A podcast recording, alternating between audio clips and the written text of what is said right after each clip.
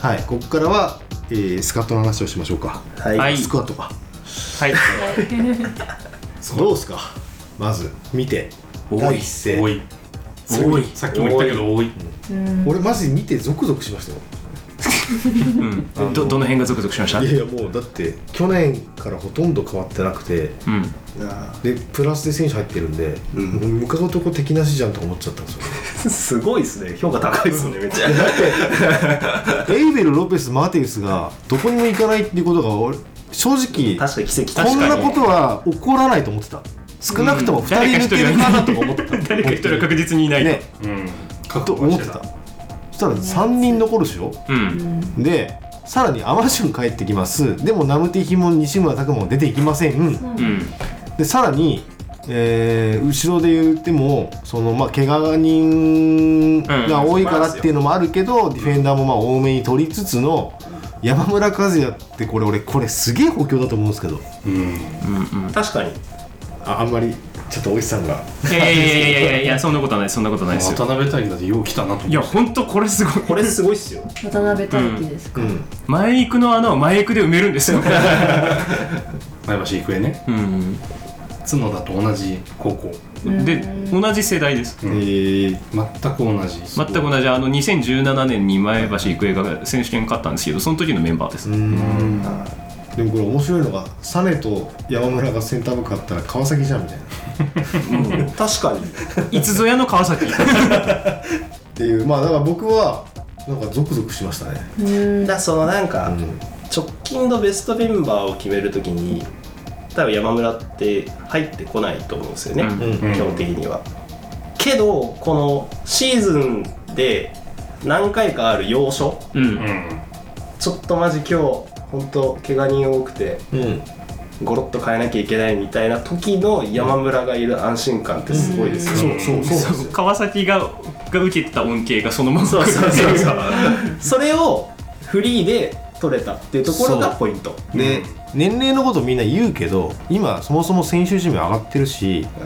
このクオリティの選手だったら別に年齢関係なくないですかって思います、僕は、関係ないうんだしやっぱコーチ陣が若いじゃないですか、はいそうなってくると、んあの選手側にもある程度のまとめ役がいないとんまずいなっていうのもあるので、そういう年長者の立ち合いも、はいそう期待できるる、でかつ、えー、と控え暮らしとかで、はいはいこう不満を垂れてあの露骨に不平不満分子化していくっていうことも、なんか川崎での数年間を考えてみると山村和也ってそういうタイプじゃないなっていう、うん、うんまあ控えは甘んじるわけじゃないけど、うんでうんもあの、ふてくされてなんかあのチームの輪を悪くするみたいなことは全く聞いたことがないし。でいきなり使ってもちゃんと同じクオリティを出してくれる、うん逆にお手本めっちゃなりますよね若手からしたら、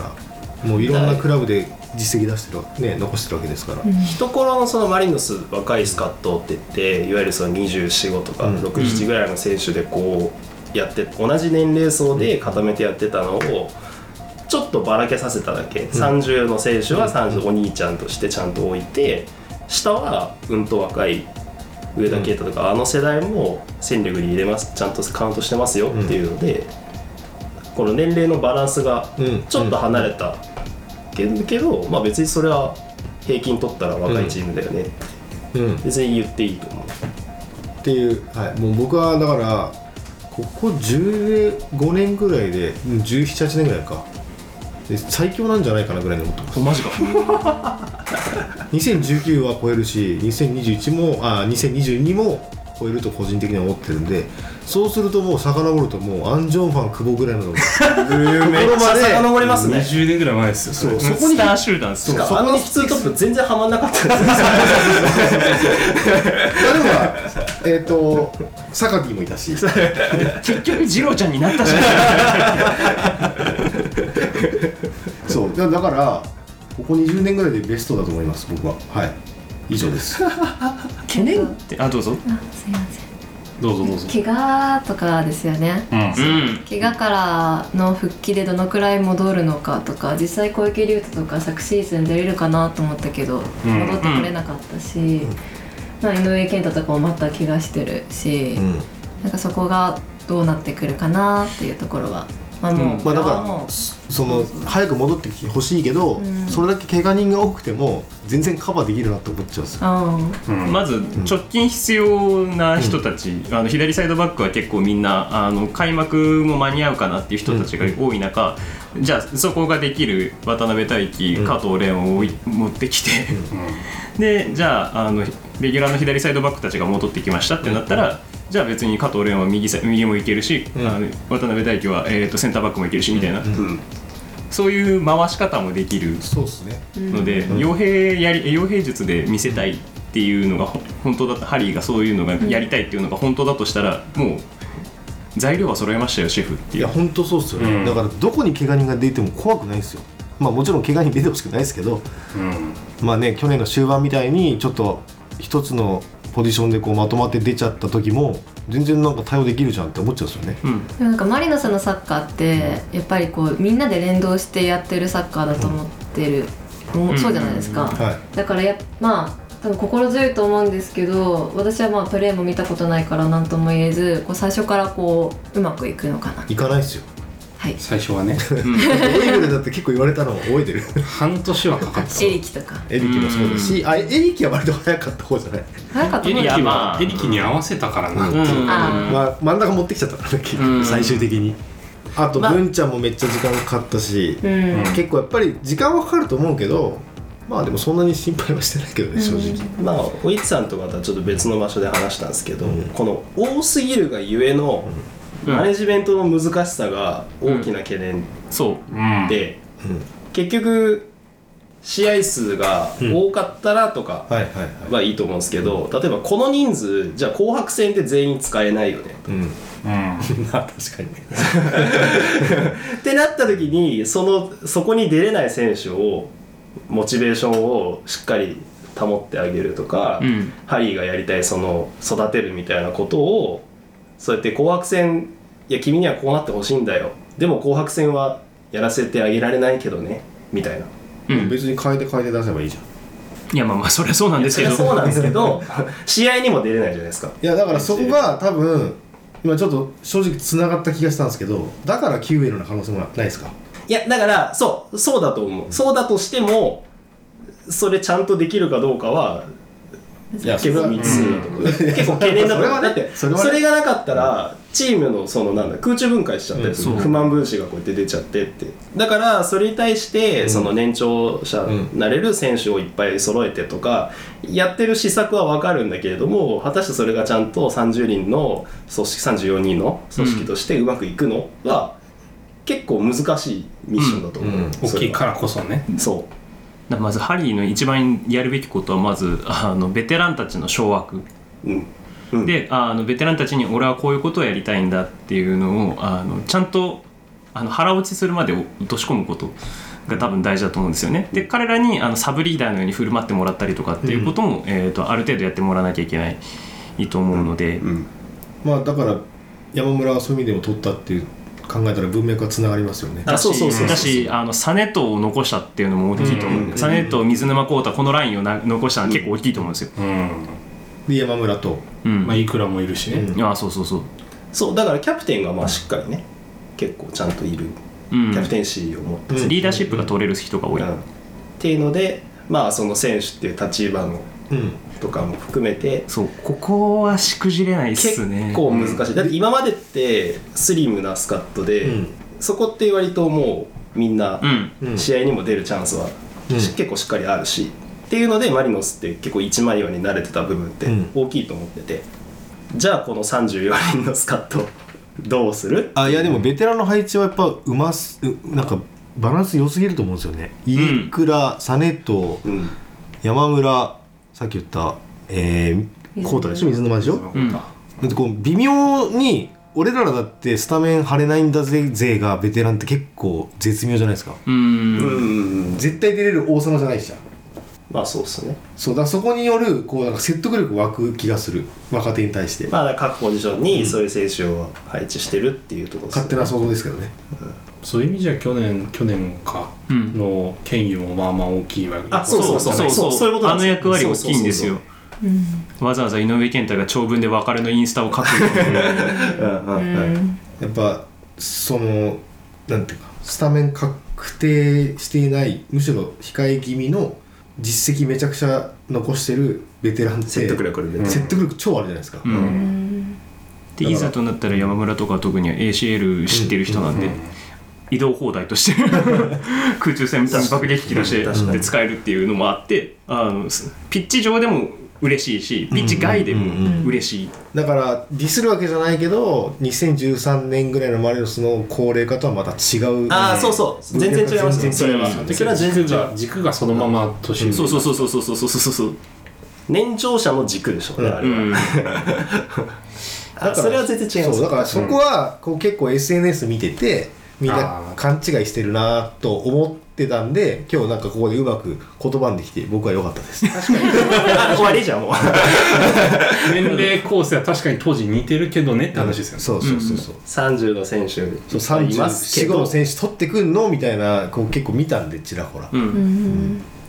やそういうそれはそことじゃねえうそういうことじゃねえよっていう、うんだしやっぱ難しいっすよあのマリノスが望む20代若手ピチピチの選手を取ってくるって、うん、難しいですけどでね、マリノスの要求水準もガンガン上がってきてるし、それこそヨーロッパ行っちゃいますよねそうだってもう、ジュビロの後藤とかだってユースから上がって1年でもう経たずにもうとっとと行くんですよ、そう共通テストの日に彼ゴール決めてますからねそうそうそうそうアンデルレヒトア ンデルレヒトでもでもその中でもちゃんとね両加藤う加両加藤両加藤とね 加藤ヒと加藤 レ大輝渡辺大輝をちゃんとしっかり取ってきてるってそういうのそはうねそうすごいですね、うん強いてっていうか、まあ、懸念点が一つあるとするなら、キーパーがまた変わったんですねうん、うん、僕はあんま心配してないですちなみにポープがどんな選手か正直知らないです僕もそんなに語れるほど全然見てないんであれですちけょこどちょこ見た感じは、あのまあ、年は29とか30なんですけど、はいはい伸びてる選手です、うんうんうんうんあの完成された選手じゃないです、うん、パギ系ねパギ一森系ねあそうですそうですそうですあの覚醒の余地まだありです、でえっ、とボール触りえーボール触るっていうのはそんなに苦じゃない、まあ、本人もキックは、えーキック見てくれって言って言ってましたねで、えーハイボールもそもう190ちょいあって、えー、とそこも自信を持っている、まあお酒じゃなくてねうん、あと もううん でビルドアセーッビプとかンねあグそうセービングとかのところは、えー、と今伸ばしてる最中、はいはいあの高岡とか権田とかがやってる、あの個人トレーニングみたいのを一緒に積んでるあ、うんそうなんですね、るので、どんどんどんどんそこはうまくなっていくとこ、うんまあ最中の選手、飛び出しかそうですねだからそこなんですよあとこの頭っていうかうん判断いい感じにネジが外れててそれを説明できる選手がマリノスのキーパーって求められてると思ってて、こうこうこう思ったからこうしたんだうんそうでな説得力持って語れるなん選で手こんなとこに飛び出してきてんだよって言われてもそうそうあのうーんじゃなくてあのちゃんとこういう理由があったからだっそてうで、頭のおかしいことをやる選手ちょっとでもその質疑応答で気になったのがマリノスってどういうチームって印象ですかって聞かれたあらー縦に速くって言ってた時に、そうと思ったんですけどねまあまあまあまあまあまあ一般的なイメージまあいやあの早すぎるところからやや早いぐらいにもうなんとか戻そうとしてるところな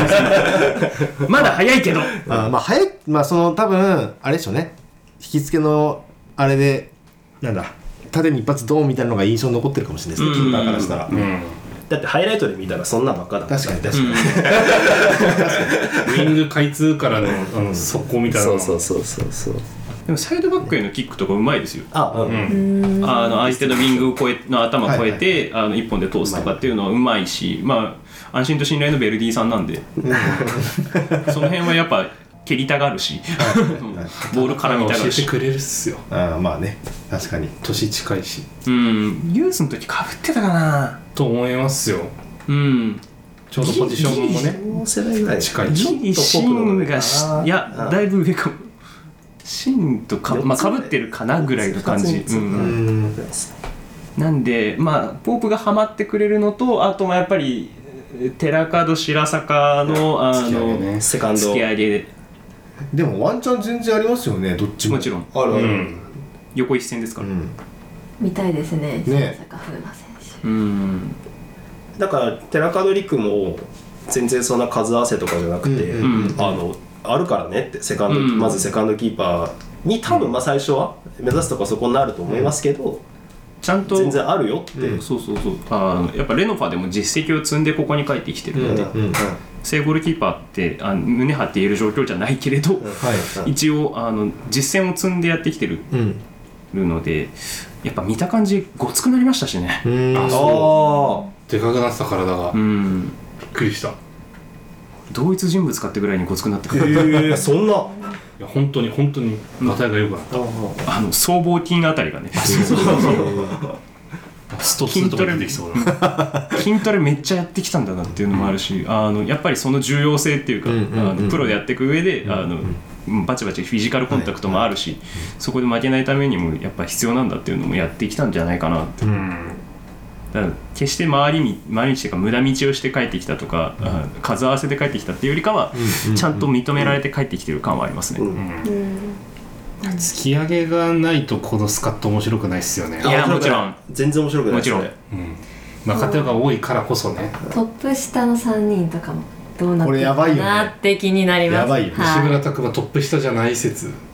センターフォワードセンタートップいやあると思うです全だ然し全然あると思うだし4231のあの、うん去年までのそっから疑った方がいいと思陣う形をやるのかあなんか442かもしれないねあー久しぶりだなもうやるかもしんないしあの433だけど、んアンカーを置いてつ2人のインサイダーハーフの逆三角形をやったりとか、うん真ん中3人とかねそうそうそうそうそうそうそうとかもやるスんじリゃないーにするかもしれないしスリーバックやるかもしんないしねどれでもいけそうなんだよまあな、これだけ人いればねいや何でもできますよ何でもできるー結構カラーも違いますしね、うんまずそう一人一人特徴がまあはいスリーバックはしないような気するけどそんないきなり変えないとは思うけどねでまあいきなりねあーその開幕まあ ACL でいきなりんどうバかッシュでそれしかね初え戦がそうバンコクでラウンド16なんですよやつそうまあまあまあ確かに公式急に負けられない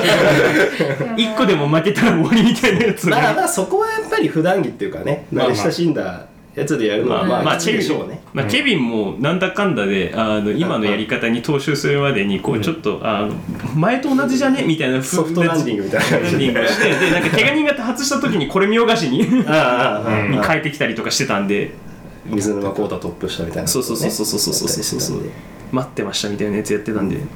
もなんかやっぱこれだけ選手が揃っててでやっぱいい選手いっぱいだから、それぞれの強みあるしなんかそのその選手たちを生かしながら使うって難しそうですねうん難しいうんーん、まあ選べない、使いあえて言うな方らがウイングがもう一枚なんかまあかなぐらいかいなやでも分かりますよあのちょっと差が激しすぎるというか、うんあのブラジル人3人とそれ以外ってところでこれだからキャラ編がさ今まで得意だったところが、うウインんグに関してはちょっとまあうんどうかなそう違うところで味付けていくしかないかなっていうのと、あとまあやっぱり井上健太の突き上げですねそうね、うん期待すべきは、うんまあ2年目だから、うんうんまあいきなり、うん、そろそまろあ怪我さえな治ればうっんて感じですかね、うんあの脱臼のやつちゃんと直してるってことですからね今ねそうそうそうそうあれだって千代子に残された古傷でしょだって、そうね、えそうなんですかあの練習試合で、はいはいあの千代子ぶち抜いた時にファチアゴウルが止められたんだがよそう、うんチアゴが「あっ?」て なってダンってやったいらや脱臼しちゃっそれそれがそっから癖になっ癖てに去年もやってるもんたねそう何回もやってるなんかまとまった治療するまとまって治療する時間がなかったんで、まあ、オフオフのこのタイミングで手術しましょうかみたいな、そしたら4ヶ月だったっていうーうんうんでもこの村上勇輝選手とかもね確かに今年は楽そうしいね前で見たいなうんそれこそでも3バックのウィングバックとか面白いと思いますよ面白いないやーこの吉田正人もきっと面白い去年はね1試合だけでしたけどうん松原健のき去年の出来を考えるとサイドバックの牙城ってめちゃめちゃ高いんですけど高いそこも破っていけたらもう本当それこそ A 代表とか世代別代、まあいやパリもとうもかう来年にはヨーロッパですようん狙えるそういうのうんうんでも賢い選手だと思うんで、うん全然狙えると思うんですよね、うんうんうんポテンシャル枠いいな楽でしいもな輝かしいですよちょっと、いや今年も楽しいですね楽しみですね楽しみですねそれがもう2月にはもう見れるなんてそうと思うとワクワクしもうますそうぐうっすでよ1ヶ月後には試合してるからはもうすぐっすよそっか約1ヶ月、ね、うわーまだ指導もしてないのそうに誰が誰がいきなり出てくるかわかんないです大事な試合でそうそうそうでそれこそアンカーやったって言ったら上田啓太だってアンカーできますからね、うんうんそう上田啓太のあそうそうあそうのそボールダッシュ能力がで彼もともとだって結構足元系っていうかテだクニカそうルそうなそうあのまタあイプですよねよくあるマリノスユースのボランチで、あのうんテクニまあ陸みたいな、うんう、うんに陸にやや近いかな、うん陸よりもさらにもっとあのディフェセンターバックに近いところでプレーして、はいうんパス引き出して、うんかわしてっていうのをやってた選手だからそれが栃木で守備を学んでボールダッシュができるようになりましたって言ってて、うん、えっていやそれはその足し算はもう最高じ ゃん普通にでなんだったら栃木は4231とかやってた時、うんじゃあ3-2えー3421か3421やってた時のシャドウで、えー、と上田啓太を使ってた、うんうんからあの点に絡む意識とかももう強制的に引き伸ばされたあれいい足し算だなそれ、栃木サポから愛されてたしなうん、うん、まあ一応去年はなんか割を食って出られなかったんですけど、うんうんでもまあテクニックは、えーとまあ、榊原圭吾同様、えー、と折り紙付き、うんうんで、えー、と地方でのの肉弾戦も経験済みとこれでもさだからさ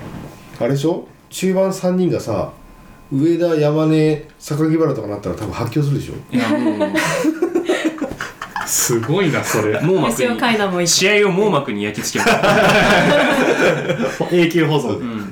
うん、死んでも忘れんそんな でもあり得る全然ありますよね、うんルヴァンでも全然ありそううんだからこのルヴァンのあのグループステージがないんですよねそうあーそうそこはちょっとねこのスカットできつい残念なところではなんそうか60試合の中のこうなんていうかあの中でガチな試合が多い、うん、 ACL に勝ち上がっていく前提のうんうんスカッとだなって感じちょっと夏のね期限付き移籍とか増えそうだけど、うん、まあそれもあるし逆になんていうか新しくウィングやっぱ買ってくるとかっていう話もあるだろうし、多分これ、まあ、人数多いんですけど、うん序盤のこの2月3月キャンプからうんのところって、まあ、特に後ろの選手中心にいないじゃないですか、うんうん長友畑中、うん小池雄太とか、うんうんうん加藤肘とか、うんで多分まあまあふ普通のチームの人数ぐらいに多分なるんですよ、うん最初うんうんうんでこれで、うん ACL 多分一番しんどいのが、あうんの4月5月勝ち上がったんですけど、うんあのなんだえっと過密日程、うんゴールデンウィークも J リーグ連戦で、かつ ACL もあってみうたいな、んうんでそこで一番スカットのボリュームゾーンっていうか、うんみんな長距離脱の選手が帰ってくる、うんうんでそこは人数多めで取っておきたい、うんで多分その後っすよねそれが終わって夏までが多分ちょっとスカッと肩な多分状態になってその2か月12か月を経て多分夏で、うんうんまあチームも割と出来上がってくる、っうんていうのでスカッともちょっと多めだから、大整理うんああでもこれそういうことかだからあの首がバトルロワイヤルみたいになってるのかそうですこそうですって言ってるし起爆しますなるほどね爆発したら期限付き移籍ね、 お前怖いだから怖でい期限今付きから皆さんに殺し合いをしてもらいますいやマジそのねもう早そんな感速じですよ早速宮崎でバトルロワイヤルですだからそこが結構だから夏は結構派手だと思うんですよ、うん動き派手っすねうんこの人数で派手にならざるを得ないでしょうんううんんまあその時にどの順位にいるかも大事だと思いますしねやばい楽しみすぎるそれはそのいい意味でねうん見れますよその、ん殺し合いじゃなくて切磋琢磨がね、まあ、だからまさに、うんあのキューエルが言っていたあのもうなんていうかバチバチにやり合ってであのこう磨き合ってっていう環境が嫌がおうでもできてるあとどうっすかなんかあーいやだしいて言うならやっぱそのブラジル人のところのうんコミュニケーションっていうかうん前線の3トップとうん2個とコミュニケーションのところ、うん後ろつなぐ部分は、まあ、去年からの継続でうん懸念ですね、うんそこは。まあ孤立しちゃいがちなんですよねうまくいかない時のマリノスってねうんブラジル人3人うんであのまあ俺ら3人でなんとかしよっかみたいなうんうん風になっちゃう、そこはバラバラになっちゃう試合がうん結構あったので、まあねそこは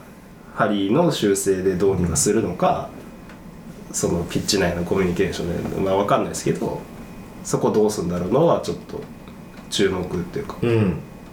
ある程度やっぱり個で実力を見せていかないとうんブラジル人たちも認めてくれないんで、うん特にこの3人は、うんうん前の3 人は、エドゥは元より、だってロペスなんて10番つけてるんですよ うんまあエピソードがあったけどねだからそのそれはもうん、うね王として振るそ舞うっていいそうそうそう王だろうって得点王なんだからこれでもさ、改めて冷静に見るとさ、ま、マジで本当ウイエルのマスターリーグみたいななんかスカいッやとだ分よかる分かる本当に西村拓磨とかだってよく考えたらなんでいんのって話じゃんその 34年前の世界戦からしたらねまあ確かに嬉しい意味でよ嬉しい意味で、んなんでいるんですかって感じじゃないですかアンデルソン・ロペスもそうですようんそうですねよく残ってくれましたね本当にね本当に宮市がいるとかね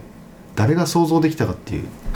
うんまあまあままあここにクリザいたら完璧ですね あいやいやいやあー栗山ね栗山さんね栗さん栗さん結構好きですよ僕栗さんはい、ぼちぼちですか触れてない選手でいうと新加入選手あらかた触れたかなと思ったんですけど加藤蓮うんああ左サイドバックね左サイドバックあんまやってないらしいんですよねベルディであそうなんですか、うんもうちょい前だったかなうん、でもともと札幌 U18 から明治かな、あそうそうそうだったんでで明治の時の印象は正直そんなないんですけど、まあ、明治のサイドプレーヤーなんで、うんやっぱ縦にガツガツいくタイプなんですよあの近いとこで言うと森下おおはいはいいはいはいはいとか室谷とかえー室谷とか、うんああいう感じ、んうんう小池優太とちょっとかぶるで右利きなんで、 うんまあ、あの両用小池優太と,、えー、と加藤蓮を左右に並べることによって死ぬほど走るサイドバックで構成することは可能ああそういうタイプなのかそうですいやなんか運動量がすごく武器でって聞いたんで、あ敵に中盤でやらせるんだろうなまあでも本に人インタビューの時にサイドバックとしてでかくなるためにっていうあーことを言ってたんでなるほど、カフーと反対が誰だっけなロベルト・カルロスですかあえっとあの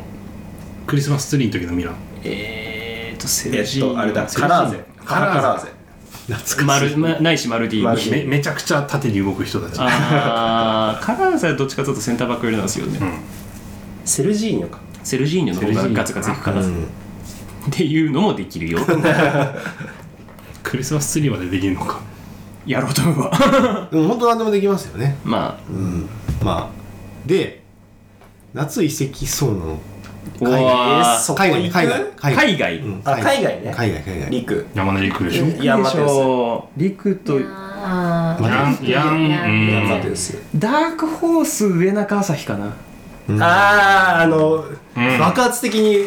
ロペスからスタメンを取る中川さんですねもしくはあの一個下のところで点をバチバチに取るあうあんそっちの方が見えるなうん街の的な売れ方をしていけばもしかしたあらそれはありそうグレーじゃないですか長門がやばそうだよなって怪我したからなくとーでも海外はどうなんですかねいやもうか渡辺大輝とか行かれたらもうちょっとそれは泣いちゃうな無理だよそれはきつ い何気に痛いんです よねあの複数ポジションできる人で固めて何とかしてるって言ってんのにもかかわらずその複数ポジションできる人にいきなりごっそり取 られるまあでも渡辺大輝行く可能性すらありますよやっぱ、うん伸びた場合はねめちゃくちゃいや、うんでも獲得半年はちょっとさすがにごめんこむりたいないやー三好浩二アゲインまああれはレンタルっつうのも、まあ正直うち,、うちにはどうしようもなかった、まあそれぐらいじゃないですかうんまああとは考山えられるのはね山山手ですよ、うん、す陸とやんだと思うまあそうなった時っすよねそうなった時ヤンの抜けるのは痛いですけど痛いリクは頑張ればリプレーサー効くんじゃないかなまあ全ってい然うか僕たもだそれを上田もう圭そ太れこがそそうそうやってくれればだし最敬吾もいるし、うん山村アマジュンでカイナをボランチで使うっていうのもできるんで、高頭数はやっぱ足りますねカイナそうカイナボランチでみたいな話でしたよねアキラさんとネマス喋った時はああそうっすねカイナどこに行くんですかね来てほしいなっていう感じ、勝負する相手が木田さんになってほしいなっていうのも話しまうしんだそうそれってあれですよねたクラブ内での立ち位置みたいな話じゃないですた、か、もいや含めてプレーもなん含かめポプレージもポジションを奪うってことでだからそのカイナの、まあ、難しいところあえて僕好きなんで難しいところって言うんですけどやっぱりまあ仮に基本的なフォーメーション変わらないとしたらトップ下が、ね、西村拓磨ナムテヒアマジンじゃないですか,、てうんだからどう考えても4番手なんでうんってなった時にどこ行くって話ですよねうんウイング戻るサイドバック右あのーでももともと右だもんなウイングとしては15年16年シーズンの兵道っぽい立ち位置にいるんですようんうんうんうんうんどこでもできるけど、うん置かれるとしたら真ん中かなみたいなカイナは多分カイナ単体でどうとかって話じゃないと思いますよ僕おお隣に誰がいるかだと思います、うん隣というか近くにうんだから例えばもっとこうキープ力のある選手とかうんうんがサイドバックないし、なんか近くのポジションにいてどこでデビューしてますけどうんいてその選手がキープしてカイナにちょっと落としてそこからカイナのうんキックを生かすとか、うんなんかそういう使い考え方が多分カイナは僕はしっくりきますね。第一次ドルトムント香川み たいなうんうん周りとの連連あー携といそううかそうそう関係性の中で生きてたそうタイそプうそうそうそうそうまああとでも2列目もできるぐらいのスプリント能力とか、うんうんえー、とサイドバックもできるぐらいの対人守備とかももう、えー、と獲得した上で、改めてじゃあボランチとしてっていうふうにやるとあのマリノスのサッカーをもう一ランク上げる気がするんですよ、ううんんうんうん確かにそう、うんうんタッパーが増えたんですよねプレーのそうそうそうなんか引き出しがやっぱ増えてるしあと J1 全部の引き出しで J1 でやれるだけの自信を去年つけたうんうんので、改めてマルチツールプレイヤーとしてボランチに置いて点にも絡んでくるしあの守備でも一人で頑張りますみたいな、うんうんウィーレのあの六角形がいい感じでそうそうそうそうそうそうそう 全部80の選手ね、だから90とかがないけど、あの今まで全部60とかだったのが7080ぐらいが見えてきたっていうとこちょっろとだは、いぶ黄色くなってきたみたいなねそうそうそうそういよいよおって思うしかもポジションもめちゃめちゃできるようになったしそうそうそうそう例えがウイレでマナちゃん分かりづらかったかもしれな